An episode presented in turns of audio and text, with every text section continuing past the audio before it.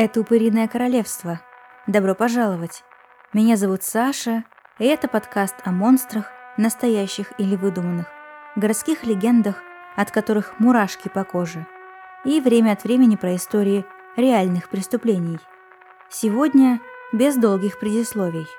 Нас ждет реальная история, которая до поры считалась городской легендой, пранком, нелепой шуткой. Но однажды эта шутка – вышла из-под контроля. Напомню, здесь не призывают к насилию, не оправдывают действия преступников, выступают за разумную осторожность и взаимное уважение. Следующая далее информация собрана из открытых источников и представлена исключительно в ознакомительных целях.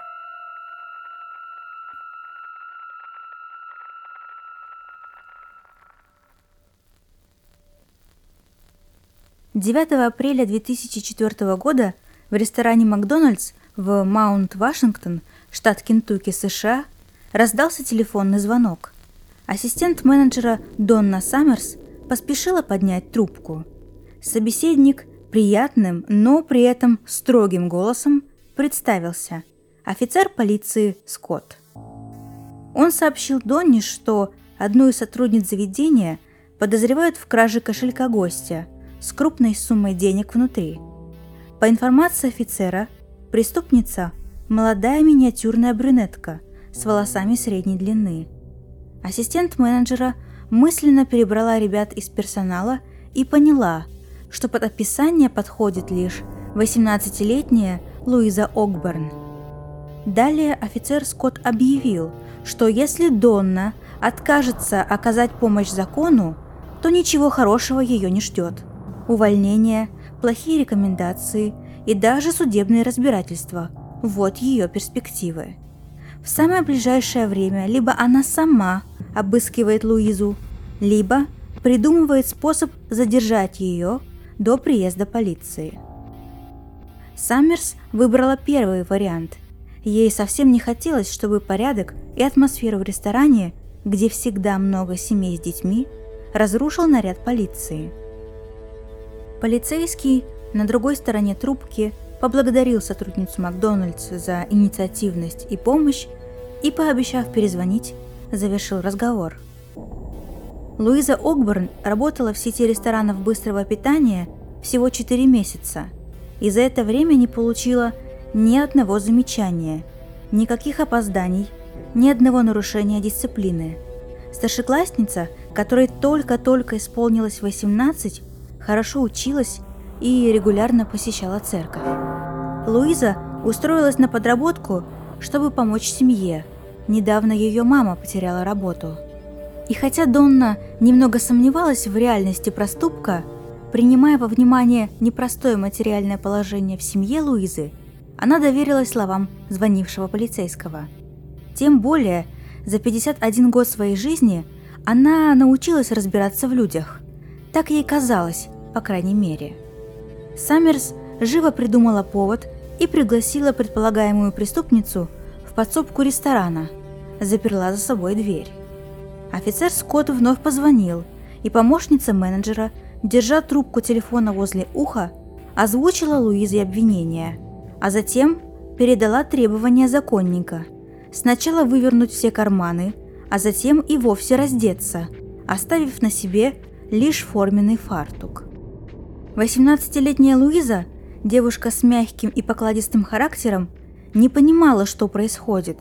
Она плакала, умоляла Донну перестать давить на нее, клялась, что никогда ничего не крала, и все обвинения – какая-то чудовищная ошибка. Но она росла в строгой семье, где, как сама девушка позже говорила, процветало абсолютное, тотальное подчинение мнению и воле взрослых. В запертой комнате, ошарашенная, подвергаясь психологическому давлению, она сквозь слезы все же решила подчиниться. Но даже снимая себе одежду, она просила отвезти ее в полицейский участок, чтобы разобраться во всем там, а не подвергаться унижению в подсобке ресторана. На секунду в голове у Донны вновь промелькнуло сомнение, насколько правильно и правомерно все происходящее. Но офицер Скотт поддерживал ее, утверждал, что эта проверка согласована с менеджером ресторана. Он даже назвал его имя, а также с руководством всей сети ресторанов быстрого питания. Чтобы девочка-подросток в итоге не смогла прикрыть наготу, Донна, опять же по наставлению офицера, забрала ее одежду и отнесла в свою машину, что, как подсказал ей по телефону полицейский, дополнительно гарантировало сохранность ценных улик.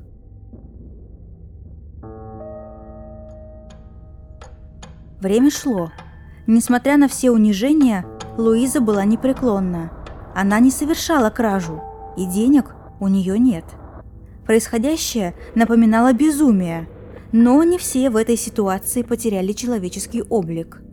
Примерно через час в импровизированной допросной оказался еще один помощник менеджера по фамилии Докери. По указанию звонившего, Донна отказалась рассказывать изумленному Докери о том, что происходит.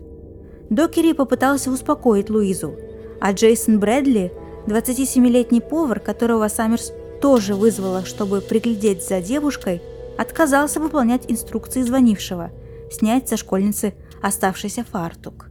Но ни один из них не вызвал полицию и не потребовал прекратить допроса и обыска.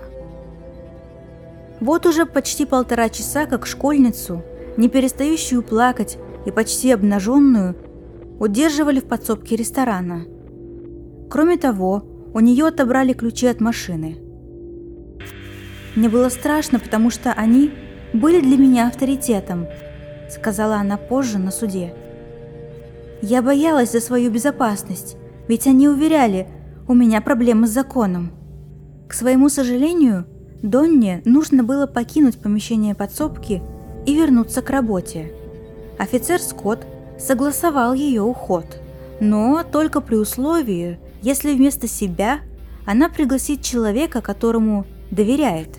Девчонка во что бы то ни стало должна была признаться в совершенном. Тогда Саммерс позвонила своему жениху, Уолтеру Никсу-младшему, и попросила его приехать, чтобы кое с чем помочь. Тот, не заподозрив ничего плохого, согласился. Когда Уолтер прибыл, то взял трубку из рук своей невесты, став новым надсмотрщиком Луизы. Он сам принялся послушно выполнять все требования полицейского. Он отобрал у Окберн фартук, заставил ее наклониться, поприседать, покашлять и попрыгать на случай, если деньги спрятанные внутри. А потом, по совету Скотта, проверил в кавычках интимные места девушки при помощи пальцев. И тут офицер заботливо спросил у Уолтера, не устал ли тот. Мужчина честно признался, что устал. И тогда офицер попросил дать трубку Луизе. Иронизируя, издеваясь и угрожая, он сказал, что девушка может заслужить лояльность своего насмотрщика, если займется с ним оральным сексом. И Луиза поддалась. А после офицер приказал дать трубку Никсу и потребовал, чтобы мужчина, цитата, взял это ничтожество и показал ей, кто тут главный. Конец цитаты. Когда изнасилование произошло, Никс понял, что больше не может находиться в одной комнате с Луизой. Странно, раньше его ничего не смущало. С глаз, по его собственным воспоминаниям, словно спала пелена. Он попросил молодого человека, работавшего в зале, заменить его. Парень согласился, а когда увидел рыдающую, раздетую коллегу в углу, попытался было спросить, что тут происходит, но Никс просто всучил ему телефонную трубку и буквально выбежал из ресторана. Молодой человек тут же схватил с дивана плед и дал его Луизе, чтобы прикрыться. А когда офицер, который все еще находился на связи, вновь попытался отдавать какие-то приказы, Парень попросил его сообщить свои служебные данные, а также номер начальства. Наверное, это был самый сознательный человек в нашей истории. С вами я точно разговаривать не буду. Дайте номер, я перезвоню вашему начальнику. Хорошо, я схожу спрошу, можно ли мне его дать. Перезвоню через пару минут», — ответил звонивший. Естественно, он никогда больше не перезванивал. В англоязычных материалах по этому делу ситуацию с Луизой называют жестокой шуткой, пранком телефонного маньяка. Разумеется, никакой кражи не было. 18-летняя Луиза подверглась насилию из-за того, что ее начальница поверила телефонному мошеннику. За это отвратительное дело взялись настоящие полицейские. Выяснилось, что подобные случаи фиксируются в разных частях страны вот уже 10 лет, с 1994 -го. а счет их уже давно шел на десятки. Правда, не всегда дело заканчивалось изнасилованием. Схема всегда была плюс-минус одна и та же. Некий мужчина звонил в небольшие придорожные закусочные, сетевые рестораны, представлялся сотрудником полиции и говорил, что кто-то из сотрудников украл у гостя заведения бумажник, и теперь этого человека нужно обыскать. Звонивший давал универсальное, ко многим применимое описание преступницы. Худенькая, светловолосая или русая, лет 18, иногда ярко красится. Чуть ли не в каждом ресторане работала такая девушка, а если подозреваемая в кавычках не находилась, офицер просто сердечно извинялся и вешал трубку. В остальных же случаях он требовал отвезти девушку в подсобку, раздеть, отшлепать и так далее, в зависимости от его фантазии и настроения. Вот лишь несколько случаев из списка его проделок. Не все они, кстати, типичные. 30 ноября 2000 года телефонный извращенец убедил девушку-менеджера Макдональдса в Лэчфилде, штат Кентукки, раздеться перед клиентом, которого, по словам звонившего, подозревали в сексуальных преступлениях. Псевдополицейский пообещал, что офицеры под прикрытием ворвутся и арестуют клиентов в тот момент, когда он попытается приставать к ней. Девушка, доверившись, выполнила просьбу, но задерживать гостя, якобы преступника, никто не спешил. Арестовали саму девушку за непристойное поведение. 29 мая 2002 года 18-летнюю девушку в первый час своего первого рабочего дня в Макдональдсе в Рузвельте, штат Айова, заставили раздеться, пробежаться голой по залу и принять, цитата, «ряд смущающих поз» и, конец цитаты, и все это обоснованно и убедительно потребовал телефонный маньяк. И еще один, не менее мерзкий случай произошел 3 июня 2003 года.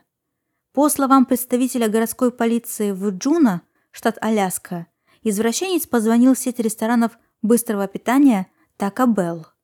Он попал на менеджера, сказал, что в их заведении регулярно осуществляется продажа запрещенных веществ малолетним. А он – детектив, работающий над этим делом.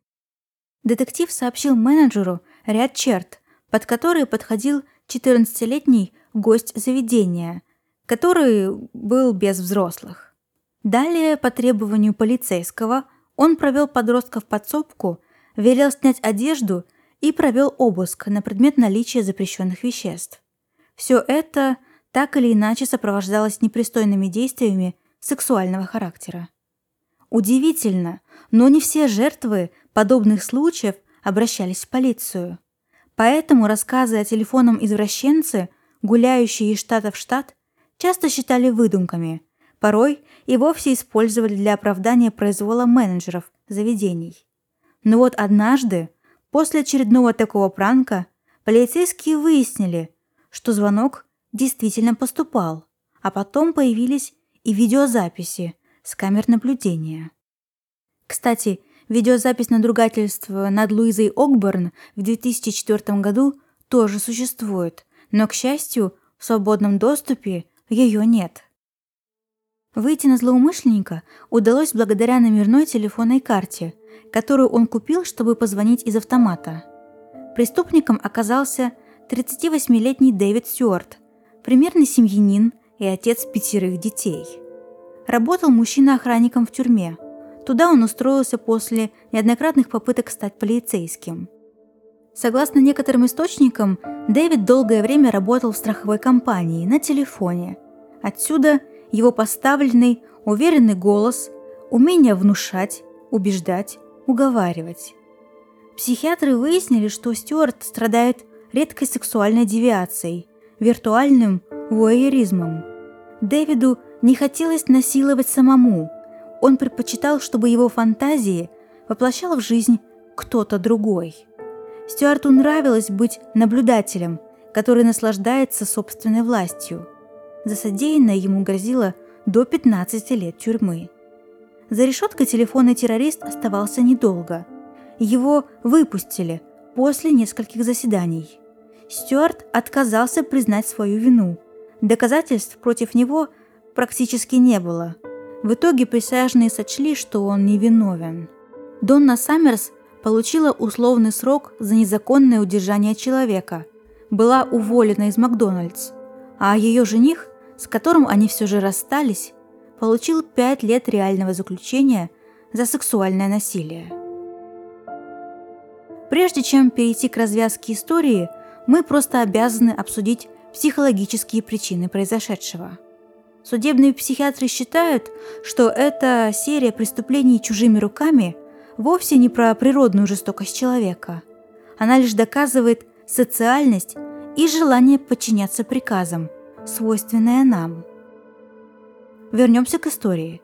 Извращенец звонил в сетевые заведения, а не частные, пусть даже маленькие рестораны.